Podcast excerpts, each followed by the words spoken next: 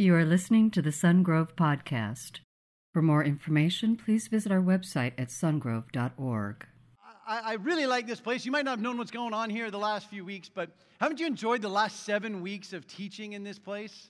I mean, it's been incredible. We've been in a seven week series, and that has now ended, and I'm grateful I get to follow Dudley because um, he's, you know. Um, but real quick, I love this place. I love to get to serve in the high school ministry with my wife, Mindy. If you don't know her, you might hear me call her Melinda. Those aren't two different people. I have one wife. Her name is Mindy or Melinda. Um, you might have heard about the women who just got back from their retreat. You women are crazy in this church. I love you, but you're crazy. Baptizing one another in Lake Tahoe. I mean, one of you is sitting right here. You're crazy.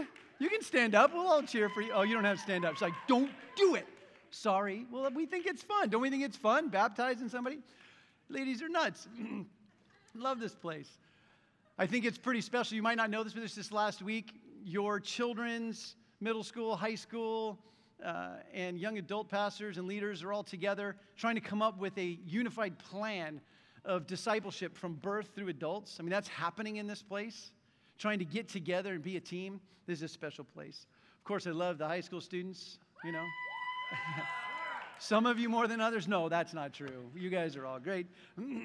Today, we are talking about unity in the church. It's actually part six of a message that we're doing in high school. So basically, you're joining us in high school. We couldn't all fit in there, so we invited you guys to come join us down here. This is part six in a message on community, and uh, it's titled Unity in the Church. Before we get to that, you're in our house as the youth department, so we like to have a little bit of fun. It's what we do. So we're going to play a little game. It's called Family versus Family. Name that tune. So what I do? I have a couple. I got my buddy John right here. He's on USTAB with me. I got Ryan. I need two families that are willing to play Name That Tune. It's got to be family, two people. You know, it can be uh, husband, wife. It can be grandparents, kids. Just a family that's represented here to play family Name That Tune. We won't bring you up on stage. It won't be embarrassing. Just raise your hand so they can find you. I need a family on this side of the room. Come on, family. It's Name That Tune. I'm going to make you do. Oh, we got one back there. Perfect. You guys can just go in the aisle. We need one more on this side. John, you need to find a family. If you can't find one, I'm going to start picking. Come on. I'll pick. You know I'll pick you. You know I will. Okay, I won't. You'll do it. Thank you. Thank you. We got a, we got a family. Right. So you guys can just go into the aisle if you would, because you can't look at the screen. The rest of us get to look at the screen. And we're going to start with the first song here. You can't look at the screen because that'll be too easy. Just look at your person back there. Ryan, you guys ready to go back there? Okay. John, you ready? First one, name that tune. Don't help him if you know it. No, you know it. Don't. Raise your hand if you know it in the audience. As soon as you know it, raise your hand. Hold On Come on, you know it now. Raise both hands if you know who sings it also. As we roll down, you got it. We got it. Name that tune. What is it? They got it home. Who has never heard that song before? Raise your hand. Never heard it. You need to get out more. I'm just saying, that's all over the place. How have you not heard that song? Okay, number two. Number two, Ryan, you guys ready? Here we go. Song number two. Take a look. Raise your hand if you know it.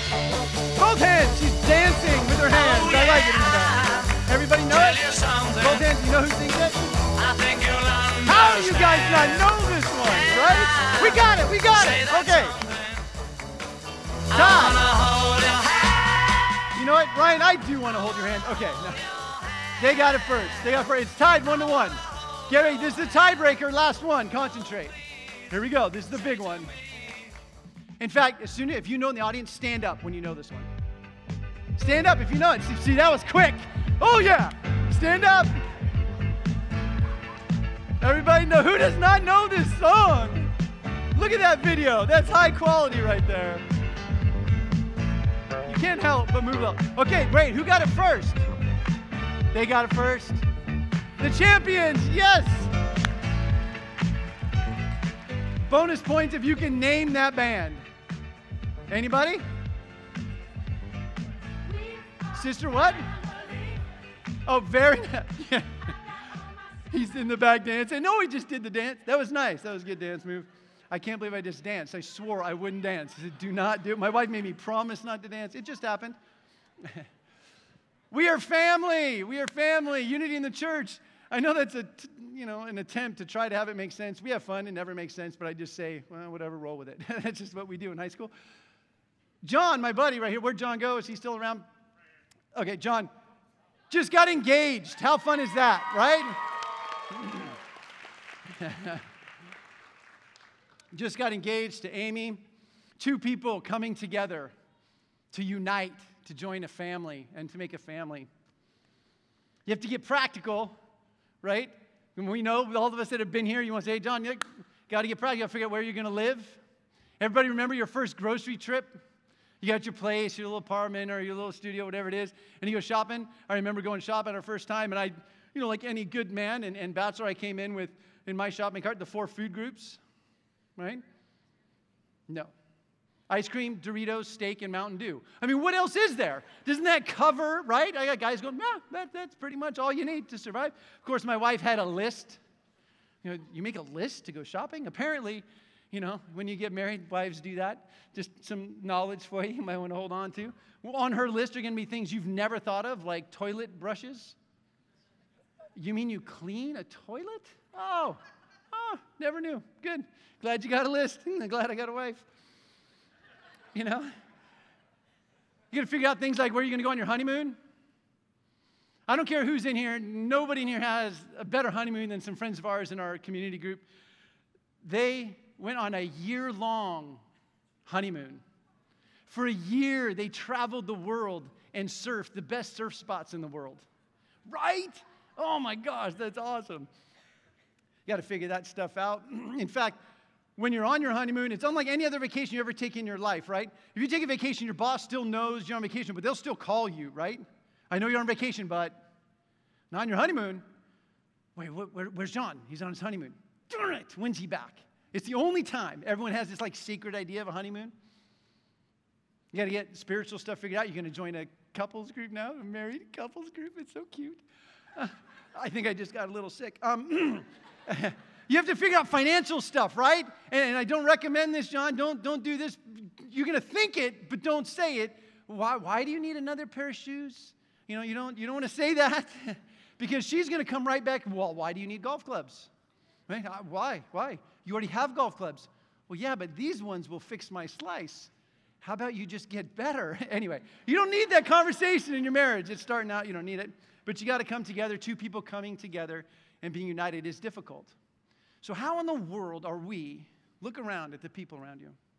All different ages, all different stages in life, different backgrounds, different ethnicities, different races, education levels, and even just preferences. How are we supposed to come together and be united? Is it even possible for us to do it? Open up your Bibles, if you would, to Philippians 2. And as you're doing that, um, you know, let's just pray real quick as we do this. God, we're, we're about to dive into a passage that is incredible, powerful, impossible. We beg you, we need you to come in and open our minds and have this make sense and, and to change us. We beg you, Lord, our Father who is here and loves us, to move in a mighty way. Help us to have this make sense and be clear so we'd be more like your Son. Pray this in your Son's name. Everybody said, Amen. Thank you. Philippians 2, Paul's writing to the Philippian church, and he's writing to them in, in prison. He's in jail, and he started this church. He loves this church, and this church loves him. They kind of have a special relationship. In chapter 1 of Philippians, verse 7, he says this You have a special place in my heart. He tells them that. This is a great church. They're solid theologically, it's very clear. Um, he's also very clear that this letter is written to all of the people in the church, but also the deacons and the elders. Like, this is a leadership, whole church issue unity. Chapter 2 starts with an if then statement. Now, I'm kind of a nerd. You look at me you're like, okay, that makes sense. Um, I'm, I'm, a nerd at heart. I was a computer programmer uh, in college, and um, an if then statement is very huge in programming. I actually had a slide that I was going to do, but I thought, Well, all you guys are going to look and go, well, that's just nerd talk, you know. So, but an if-then statement is very important, and the reason why I want to make sure this is clear is so that you get that an if-then statement says a statement number one: if this is true, then this is always going to follow. An if-then statement, it's not like it's a uh, an if, oh, if this happens. It's saying, well, when this is true, or since this is true, because this is true, this has to happen. Philippians chapter 2 starts with an if then statement. Philippians 2 1. If you have your notes, you can grab that out real quick. We have a fill in the blank here. If you have a relationship with Christ, if you have a relationship with Christ, it says it this way in Philippians 2 1. If you have any encouragement from being united with Christ, if any comfort from his love, if any common sharing in the Spirit, if any tenderness and compassion. Because you love Christ, and he knows these people do, he knows. It's very clear to him. He's heard what's going on in the church, and he knows these people. So let's just turn it into Sungrove language with me, real quick. This is what it, would, what it would feel like if Paul was writing it to us. He would say something like this If your identity is in Christ, when you walked into this room, you passed four banners that were up above you. And the first one is identity. If your identity is in Christ, we look back at Sungrove and we look back at Jesus' life when his identity became very clear to everyone around him. When at his baptism, the Father says to him three words. Remember what they are? You are my son. This is my son right here. Paul's saying the same thing. If your identity is in Christ, if you have any encouragement from being united with Christ, next at Sungrove, we would use a term if your formation is in Christ. We look back at Jesus' life when he was tried and tested and tempted in the desert. When you are formed in these moments, it's almost when your faith becomes real. Sungrove Church, we have a banner. It says formation. Here, Paul says, You have any comfort from his love? And, and, why would he say this? Uh, does he know something about these Philippians people? He, Philippian people, he does. He knows that they are suffering. We know this from chapter 1, verse 29. Paul says, You have been given not only the privilege of trusting in Christ, not only is your identity in Christ, but you also have the privilege of suffering for him. See, they know he's in jail. He knows that they're being put in jail and suffering and being persecuted.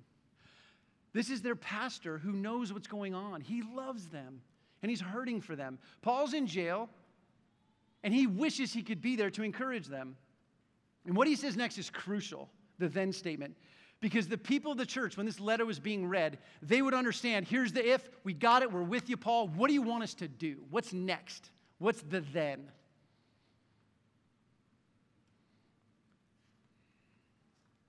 Then unite together. Then unite together. Philippians 2 2 says, Then make my joy complete. We'll get to that in just a minute, but he says, Then be like minded, having the same love, being one in spirit and of one mind. So, real quick, the, the then statement, make my joy complete. Paul gets a little personal here. It's really interesting. He could have just gone straight from the if to the then, but he makes a little statement, make my joy complete. Made me think, I wonder if we're a, are we a, a joy to Pastor Dave? To the senior pastor here, I wonder if we're a joy to him. As my boss, I wonder if I'm a joy. It's also neat because he's saying, You make my joy complete. It's like he's 90% you know, filled with joy, and this one last little thing, this next 10%, is going to complete his joy. How does he have joy in prison? That's another sermon. But isn't that amazing how he gets personal right there? Just love that. How does he want us to unite together? Two ways. Let's go to Sungrove Speak here. Be united in community. The third banner as you walked in. Be united in community. John 13, 33. So now I am giving you a new commandment love each other just as I have loved you. You should love each other. Your love for one another will prove to the world that you are my disciples. It's almost like when we go to the Christmas party and we're gonna, we're gonna follow Matt's lead, and he tells us to bring our neighbors, bring our coworkers, so we're gonna do it, and we bring them here, and they see how we treat one another. And it's unlike anything they're used to seeing. We've been talking in the youth ministry about being people who don't gossip, celebrate other people's failures and mistakes. We live in a world that celebrates failures and mistakes of other people. In fact, there's newspapers, TV shows dedicated to people's failures and shortcomings. But when they come and they see this place, the church, they would realize that this place is different. They love each other. Um, 15, 15 years ago or so, when I was 20, and some of you just did the math and you realized 15 years ago when I was 30, I had lunch with Pastor Dave. Now, at the time, we had worked together, we'd been friends in high school, um, but now he was working at a different place, and we got together and we had lunch. he was talking to me how life is going. I said, Well, for the last two weeks, I've kind of had this, this headache. It's been really bothering me. I've been to the doctor a couple times. In fact, um, ah, it's still bothering me. He's like, Yeah, I can tell. And he says, You know what? At the end of the lunch, he says, Mike, something's wrong. You need to go to the doctor. I said, I just went at 11. That's why we're meeting because the doctor was right there and we grabbed lunch. He said, Oh, no, you need to go back. What had happened, or what was happening to me, was that I went in and I went back. It was about one o'clock when I went back to the doctor, and I sat there, and I don't really remember everything except that at about 5:30 in the evening, they came to me and they said, "What are you doing here?" I said, "Well, I need to see the doctor." And well, you're already here. He said, "Yeah, but I came back." And again, this is all kind of blurry to me, but somehow they contacted my family, and I don't know what really happened other than they gave me some medicine, some prednisone, and um, what I was suffering was from a thing called encephalitis where your brain is swelling. And Dave could notice. That's community. When you love one another, you can just see that they're not doing well. Something's not right. Now, real quick. Pastor Dave, when he tells this story, I'm sure this is how he says it I saved Mike's life. Right? right? Pastors will do that, right? They're going to ah, I saved his life. Yeah. Pastor Dave, if he's ever told that story, I don't know if he has. If, has he ever said, well, I saved, I saved a man's life one time? He was dying of encephalitis. When I tell the story, let me be very clear. Pastor Dave, you did not save my life. What you did was told me I was dying, patted me on the back, and said, Hey, go see the doc. Good luck. I'm out of here. I got to go back to work. Right? He didn't save my life. Let's be clear. But it was community. It was community. I'm grateful. We can come in here on Sundays for an hour, hour and 10 minutes, and we can pretend. But you only get known in a community group. You only get known in a community group.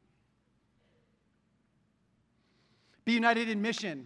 So if that's being united in love, right? Be united in community. There's another idea here that Paul wants us to grab, which is be united in mind, in your thoughts, which is mission. And this is huge. I mean, you just saw the um, mission stuff that we're doing around this church. If you don't know about it, it's awesome. There's a meeting, I think, today at 1 o'clock. I mean, the mission stuff this church does is amazing, but it's united around one idea. And listen to this idea Matthew 28 18. Jesus came and told the disciples, I have been given all authority in heaven and on earth, therefore go. Underline go. Because we can stay here and we can hang out in community which is great because once you build great community, all of a sudden you don't want anyone else to come into your life group. You, anyone to come into your community group where you, where you get to know one another because it becomes close and you're, you're friends. You don't want to add anybody else because that will mess up the community. Jesus no, no, go get them and bring them in. You can't stay there. Church, we can pretend, um, sorry, we can stay comfortable and close. We can stay comfortable and close but our mission must include reaching more. Easy, we get it? Turn the page. Unity, unity in the church. Your, your sheet should be done, filled in, close it up, we walk out. The problem is when you get practical on this, the wheels fall off. So try to track with me here for just a minute. Here's some practical ways unity comes under attack in the church start to question the strategy. If we said today, you know, uh, it, it's almost like Paul here knows what, what he's about to do, and if we did something similar, verse 14 in Philippians 1, right after this passage we just read about unity do everything without complaining or arguing. So I read that verse, and this is what I'm going to tell you next. We're going to increase the volume of the music 20%, and sing one new song every week. The strategy. I hear the increased music and I've broken both eardrums. Like, I mean, uh, oh, we start to question it. You, you, you might think, well, what new song are they going to sing? Well, the Bible says, sing unto me a new song. Okay, that's why we're doing it. I get it, but I like this song. Now all of our preferences start to come to the surface. I like this style. I like that style. How can we be unified? When it gets practical, it gets messy. Are you with me? Why do we have a Christmas party and not a worship service? I don't know. But I'm going to follow Matt. And I want to just line myself up with him.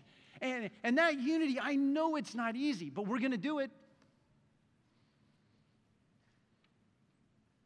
This is where it really gets messy. Ready for this? Question the leader. Question the leader, the person. Not the strategy, now you're attacking the person. Paul says this in verse 25, Philippians 2, right after this, he says this I'm sending you Timothy soon, but for now I'm sending you Epaphroditus. It seems like nothing. Well, this is huge. This is a bomb because these people love Timothy. Paul and Timothy were there from the beginning. Epaphroditus is one of them.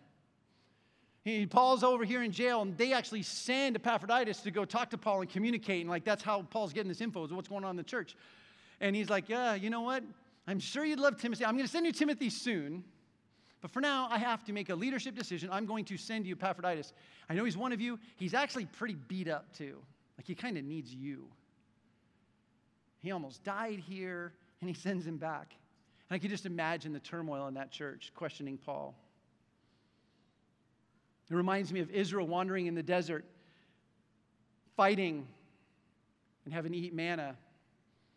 And this group of people, this faction, the people who are grumbling and complaining, they say, let's pick a new leader. Forget Moses. You know all that stuff that God did with Moses? Forget that guy. Let's get a new leader. Unity is fragile. In chapter 4, verse 2 of Philippians, just a few chapters down the road, listen to this. I plead with Euodia and I plead with Syntyche to be of the same mind in the Lord. Now, we don't really know what's going on here, but two people get named out, like by name. They get singled out from everyone else in this Philippian church, and they get singled out, and this is what's said about them be of the same mind. It's almost like, now I'm just saying, it doesn't say this in the text at all, but um, I imagine when Paul dropped, let's just say Paul drops this bomb about Timothy, and, and Euodia is like, I love Timothy. We need Timothy. And she's a leader. Both these women are leaders in this church. I mean, they're solid leaders, probably there from the beginning. And can't you imagine them grabbing people to join my team? No, we need Timothy. And then there's Syntyche, and, and Paul might know because he knows her well that she's going to gather in her team of people. No, Epaphroditus, we need to take care of him. We need to love on him, patch him up. Factions. We don't know the issue, but we know it's not theological because if it was, Paul would address it because that's what Paul does. It's some kind of style, strategy, or some personal preference. It doesn't matter. Don't choose sides. In church, in church, if you ever feel the pressure to choose sides, your name might be talked about for generations. It's hard for me because I've been a part of a church that split. And as it did, I, I watched the thing get ripped apart. And then I, I remember watching students who we'd worked with for years who were the crazy rebels, and then they find Jesus, and you watch their whole life change. They go to Hume Lake, and they really start to make strides. And then this whole church thing happens, and they look at me and they say, Mike, you told me church was different. Mike, you told me that Jesus is in these people and that I should trust the leadership and I should trust these people in this church. You told me this was different than my family. This is just like my family who doesn't know God.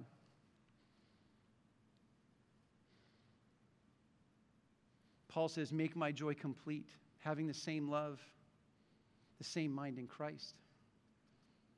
Okay, if our enemy cannot break this church apart, which let me tell you, this is a great church. I'm not saying all this because I think there's something going on. There's nothing. Like, this is an amazing place. I love this church. But if he can't get the church, you know what he's going to get? Our families. Remember our newlywed couple? Don't you want to just grab them? Everyone in here, right? Been married? You want to just grab them. Like by the ears and look at them in the face and say, Let me tell you all the ways, let me warn you of all the ways the enemy is going to try to destroy this thing. Don't pray together. Don't laugh together. Don't be united on any of that financial or any of that other garbage. That stuff, come on, what are you talking about? Two becoming one, we have an enemy who will spend every day of your marriage trying to rip it apart. Holidays are coming up. Sometimes in my family, I, I think of them as fight all days, right? You start bringing family together. Can it just turn chaos, right? Maybe your family's not like mine. My family's all messed up. And, and I tell you, the idea of holidays, uh, yay. Right? Do you realize that for some people in here, this is going to be the worst holiday season of their entire life? Holidays aren't filled with joy for so many this year. There's going to be thoughts of a lost loved one that's not there this year. They just lost their job, just lost their health. They lost unity in the home long time ago. Christ is no longer the focus of Christmas, it's just chaos. And I'm telling you, the enemy's trying to destroy families. We need each other. We need to unite. It's like Paul's telling this church, our church today, like he might focus more instead of on the church leadership and following the leaders. I mean, this church is so great, and we got Dave who's been here for so long. Like that just helps so much. And we got Matt who's been here so long, and we got Jay. And I mean, I just love this team, and we got Ellen in the children's works. I mean, just love this place. And it's easy to say, well, okay, we got it together. We got volunteers that are killing it. You're the volunteers doing great. This church is amazing. But, but the families, like, oh, I just